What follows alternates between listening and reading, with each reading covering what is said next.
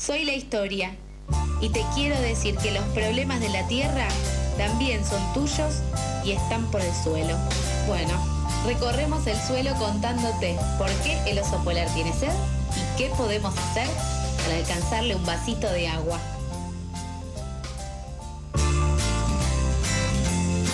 Y es un miércoles de vueltas, porque volví aquí a Pasadas con Alto, pasar por alto con Nico. Ahora queda en segundo plano. Pero ahora quedó en segundo plano porque también volvió nuestro querido Mija que tenemos aquí.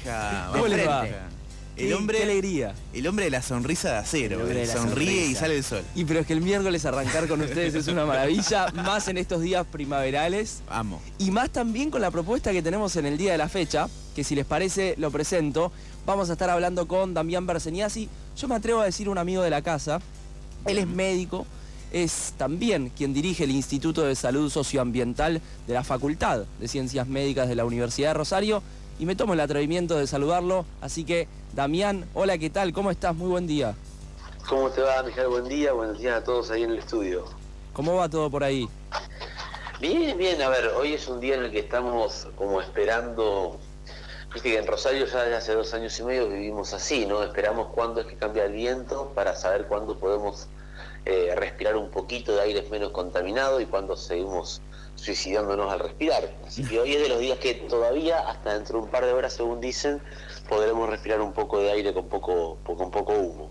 Ya, ya, ya parece una normalidad esto de, de- la humareda, de, de los incendios, ya, ya está normalizado y no, no queda otra que recurrir al humor, porque por parte del Estado no, no- no se hace mucho tampoco. Sí, la- la- lamentablemente es así, ¿no? Uno, ah, yo trato de no normalizarlo, de, de no naturalizar esto, porque esto no es natural, claramente, no, esto claro, es la acción de algunos seres humanos, pues tampoco me gusta decir la acción del hombre, ¿no? Esto es la acción de algunos seres humanos que siguen priorizando sus ganancias a costa de la, la vida, porque estamos hablando de eso, ¿no? De la vida de todos nosotros, y con la complicidad, porque ya ni siquiera es la, se puede decir, el, no saben, estos sí saben de qué se trata y se hacen los distraídos de quienes desde el poder político tienen que tomar decisiones y no las toman. O en realidad sí las toman, pero las toman a favor de los de los ecocidas, ¿no? O sea, que, que los diputados hayan decidido en una jugada de último momento y sin ningún aviso que nos hubiera hecho pensar que esto iba a ocurrir, suspender la sesión conjunta de comisiones que iba a tratar la ley de humedales en Buenos Aires para intentar poner un freno a esta locura ecocida que estamos viviendo en, en esta región y en todo el país, pero particularmente en esta región, es una clara señal de a quién representan, ¿no?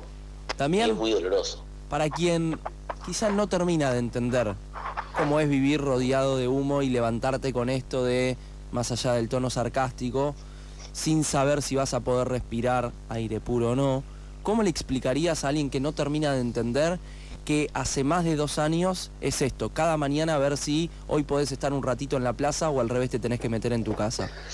Mira, en realidad es inexplicable. Nosotros intentamos en, en- mitad del año del 2020, cuando recién empezaba todo este proceso, ya llevábamos medio año en realidad, en el medio de la pandemia, eh, escribimos un informe con el equipo del Instituto de Salud Socioambiental que se, llamó, se hizo libro después y se puede bajar gratis de nuestra página de internet que se llama La vida hecha humo, es el nombre del informe y del libro, donde hacemos una revisión bibliográfica de lo que significa eh, respirar el aire con, con las partículas que estamos respirando en Rosario.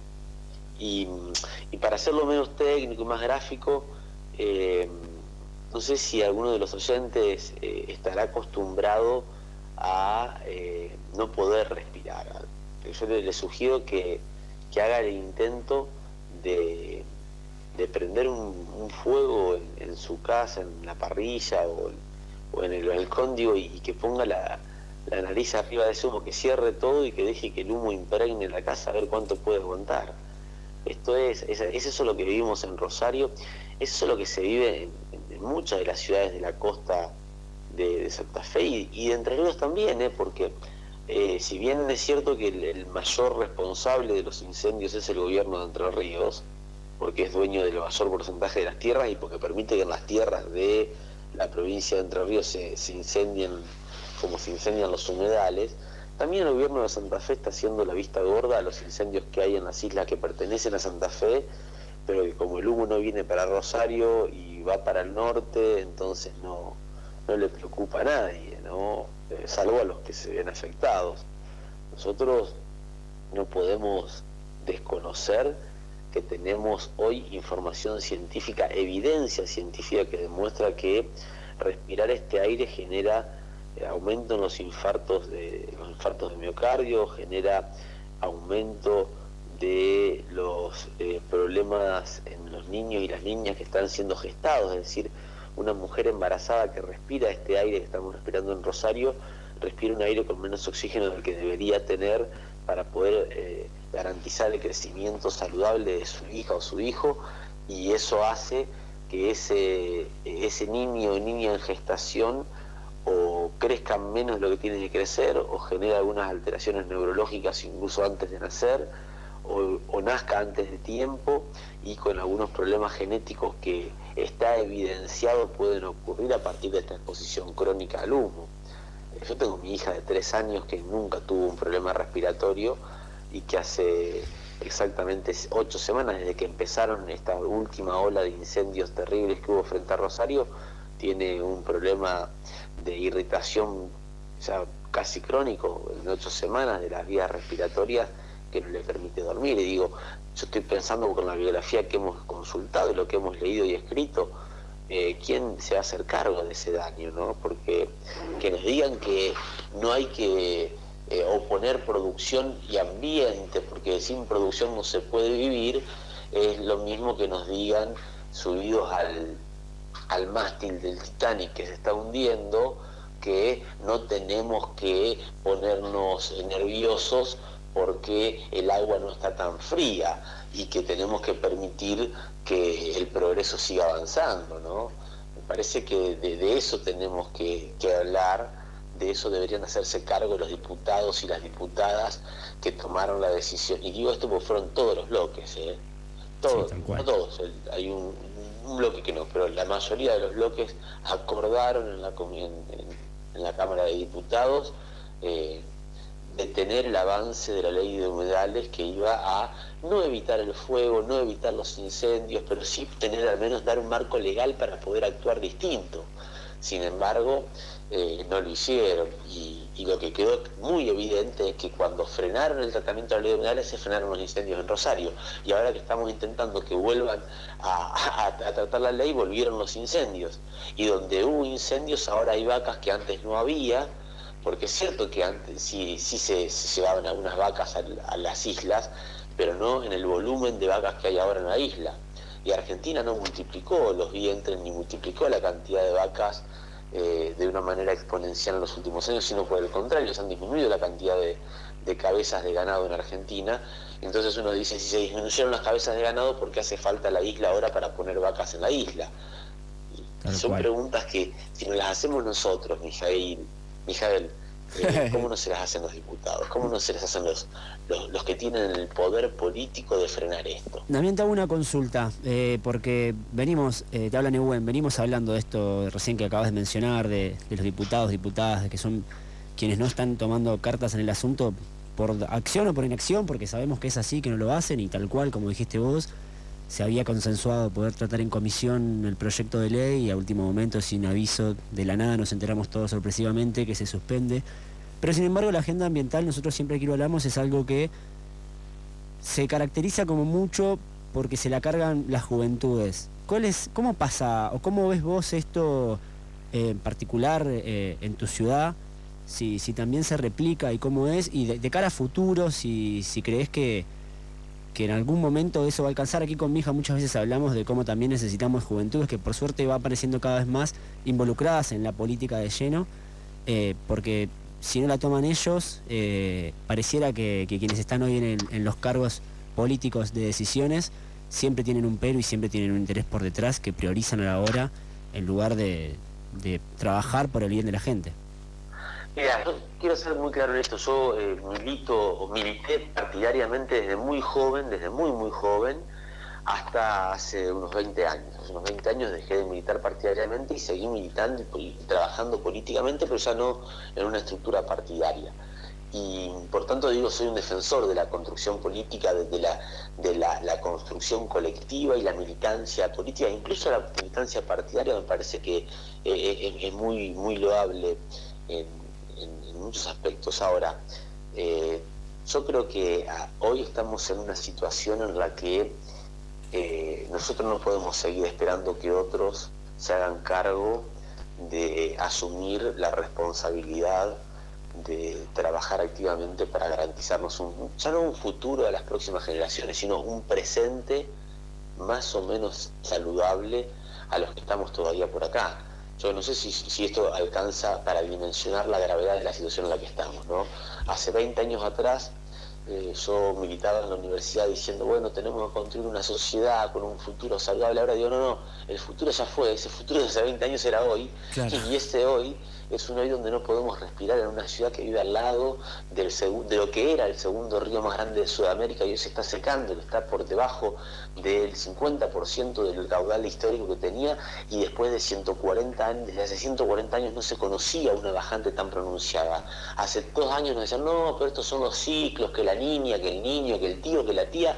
Lo cierto es que nosotros hoy tenemos un río Paraná con menos de la mitad del caudal histórico que tenía, que tenemos un humedal que ya no existe, porque el humedal que garantizaba, entre otras cosas, un aporte a los ciclos hídricos, con lo cual garantizábamos lógicas de humedad y lluvias y ciclos que estábamos acostumbrados a tener, ya tampoco existe porque lo hemos destruido en nombre de esta producción y el productivismo, y en el medio de todo eso los jóvenes, las jóvenes, y jóvenes yo quiero decir algo, ¿no? Eh, la juventud no es una cuestión de edad, eh, lo decía muy bien Salvador Allende, no hay jóvenes viejos y viejos jóvenes. La juventud es un, es un estado de ánimo. Cuando uno pierde el entusiasmo, como decía José Ingenieros, pierde la juventud. Pero lo cierto es que hoy hay, independientemente de las edades cronológicas, hay una gran cantidad de jóvenes de distintas edades que están intentando poner esto en la agenda, mantenerlo en la agenda y sostener una acción, una militancia para transformar la realidad que estamos obligados, que tenemos la responsabilidad ética y moral de, acompañar y de ser parte de esos procesos, eso no tengo dudas, pero que están siendo, desde mi punto de vista, planificadamente golpeados y planificadamente boicoteados por quienes deberían estar estimulando a las nuevas generaciones a hacerse carne de las luchas por una sociedad más saludable.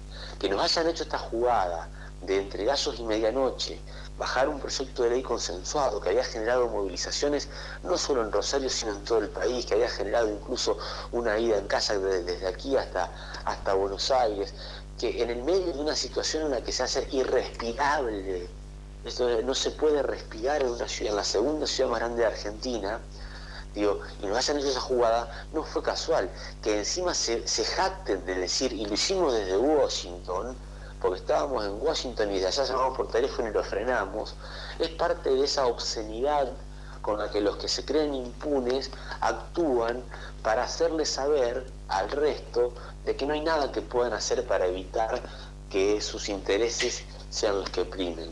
Y me parece que ahí es donde está el desafío de, quienes estamos luchando, quienes estamos convencidos de que vivir no tiene sentido si no es para intentar garantizar una sociedad más saludable. Y me parece que, por ejemplo, el trabajo que hacen compañeras y compañeros como ustedes, desde cada uno de su lugar, desde los medios de comunicación, desde la militancia en organizaciones sociales, desde las academias como lo hacemos nosotros, desde incluso algunos legisladores y legisladoras que sí se toman en serio esos temas, es necesario que empiece a juntarse. Yo, y con esto no quiero extender más, pero digo, nosotros hoy tenemos que tener claro que acabamos de perder una posibilidad maravillosa de demostrarle a las futuras generaciones que fuimos capaces de estar a la altura de las circunstancias en un momento donde el cambio climático es el principal problema de salud del mundo, para poder frenar al menos en parte el avance de la destrucción de unos espacios, de unos territorios que son claves para mitigar el cambio climático y el calentamiento global como son los humedales.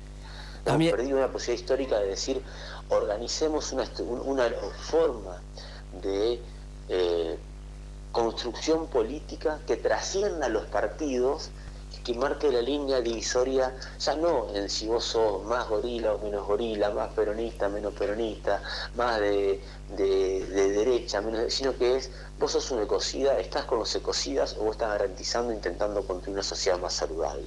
La línea tiene que estar puesta ahí y ahí no hay discusión producción versus ambiente, ahí la discusión es vida versus muerte.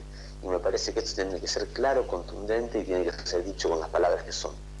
Damián, en otro momento te hubiera preguntado qué sonías para el futuro, inclusive qué sonías para tu hija. Hoy te pregunto, y más con este intercambio, ¿qué sonías para este presente?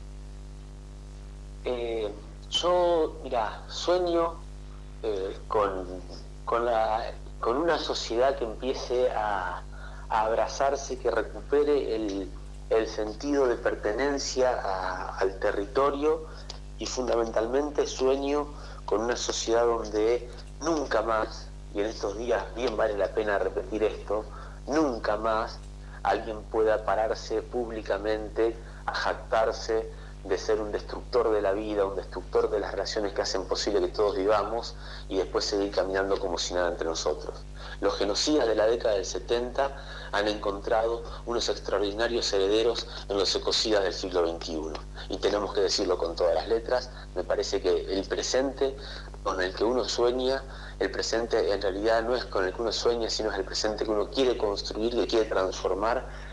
Y, lo que sí sueño y agradezco poder vivirlo a ese sueño es con encontrarnos con compañeros como ustedes, como vos, Mijael, que aunque no nos hemos visto nunca personalmente, nos encontramos desde el afecto porque nos une eso, el afecto que se genera entre quienes no sabemos, eh, intentando al menos transformar la realidad para que todos podamos vivir saludablemente. Incluso, incluso esos ecocidas que pretenden que el mundo sea solo para ellos. Nosotros no somos de esos. En nuestros mundos, en los mundos que nosotros soñamos y queremos construir, los hijos de los ecocidas no van a tener que tener miedo de respirar.